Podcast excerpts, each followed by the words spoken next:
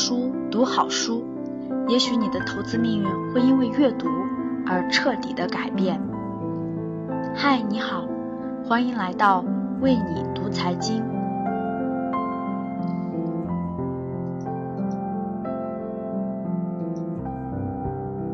大家好，今天给大家分享的文章题目叫做《三十岁以后相由心生》。前一阵子。朋友叶子发了一篇文章给我，文章的大意是：重庆一家摄影机构为那些也许一辈子都不会走进摄影棚的女人们拍摄了一组写真。那几个为了生活负重前行的四五十岁大姐们，化妆轻视，锦衣着身，然后面容惊艳，气质出众，拍出来一张张让人们看后。对比之后无限感慨的照片，叶子问我看之后的感受，我悠悠说道：“生活残酷，女人不易，尤其是没有条件打扮的女人更会让人伤感。”叶子说：“难道这不是说明了一个非常尖锐深刻的问题吗？”我问：“什么问题？”叶子重重地说道。这说明没有钱就没有容貌。是的，没有比现在这个时代人们更坦诚的对美的认同和渴望。不管你是画出来的、微整出来的，只要你在迎着微光走出去的那一刻，你都是耀眼的。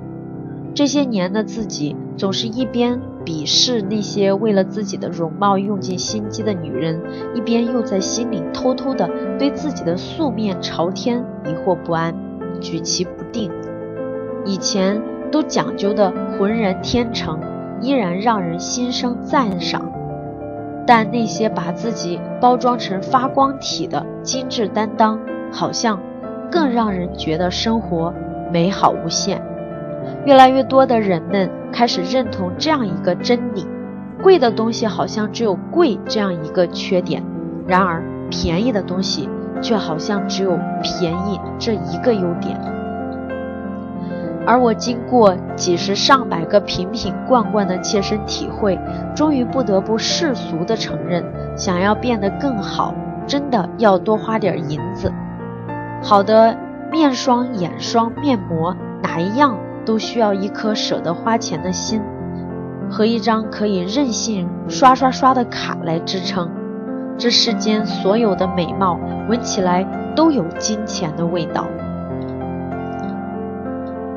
一个摄影演员曾在出道时演了很多比较雷人和奇葩的电视剧，在他渐有名气之后，一次做客访谈节目。主持人提起他之前的那一段演艺生涯，问他为何当初会如此不挑戏呢？他并没有尴尬和回避，只是说，不是不挑，是没有资格挑。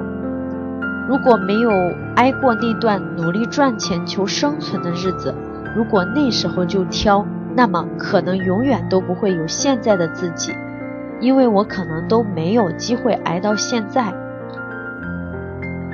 一个女性朋友 A 最近找了一份销售的工作，每天打电话、跑市场、拉圈子，每天从早到晚特别拼命。就连周末假日，我们开始给自己特赦的时候，她也是风雨无阻，从不间断。群里另一个女性友人 C 说：“都什么趋势了，女生还做销售，丢不丢人啊？”别人不吭声，问 C。你做什么工作啊？C 说：“哎呀，我正在考察呢，我要找一份轻松、智慧、有前途的工作，要赚钱就赚大的。”别人又问道：“那你什么时候能找到呢？找到的话，麻烦把去年借我的钱先还我。”这世界就是这么惨烈却真实，就是这么简单却复杂。没有钱，很多时候我们并无半点颜面可言，因为没有人有时间和你谈人生、谈理想。我对任何工作都中立，但我对每一个自己努力赚钱的人心生敬佩。别管别人做什么工作，只要他热爱、敢做、敢想，能坚持、懂坚持，那么就比那些眼高手低、夸夸其谈的人们强一百倍。而当你放下面子去赚钱的时候，说明你才是真的开始看重自己的面子了。要知道，其实现在已经真的没有什么事情是比没有钱更丢人的了。我一个高中同学橘子，在一个商场做导购，我一直对那些商场的导购员以貌取人特别的反感，因为关系不错。一次交流中，我和他说起自己的这个看法。我说：“难道没有钱的人就没有权利得到你们一视同仁的尊重了吗？”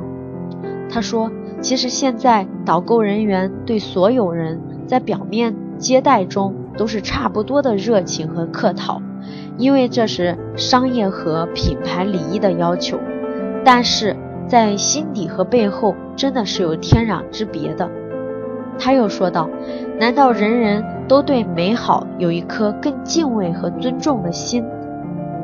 你自己灰头土脸、衣衫不整、面容疲惫，显然就是自己对自己的放弃和不尊重。别人又为什么要对你点头哈腰、笑脸如蜜呢？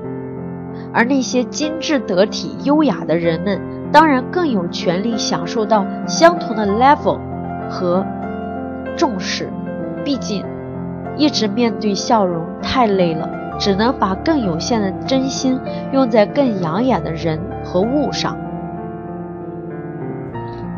何止导购员，那些男人、那些客户，甚至幼儿园的老师都说，面对着可爱又帅气的小朋友，自己的耐心和爱心都会更多一点呢。所以从那以后，每当我要去商场的时候，都会比较认真的稍微收拾一下。我不想带着休闲游乐的好心情出门，却成为那个店里遭人背后嘲笑和冷眼的人。你应该知道一个真相：你觉得很多人素质不高，很多人很可能人家只是不想在你面前修养良好。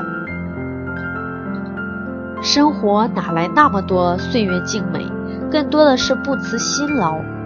深夜路口的麻辣烫摊前，中年阿姨戴着袖套在油烟里忙活；午夜加油站，年轻的女加油员困得两眼干涩。瑟瑟寒风里，菜市场里总有几位大妈守着一小摊蔬菜，没有一个人是容易的，无非都是想多赚一点钱。我们为什么要努力工作赚钱？因为穷，因为对于爱慕虚荣的女人来说，真的是太残忍了。金钱虽然不是我们人生追求的意义，但是我们的很多追求却必须依靠金钱来实现。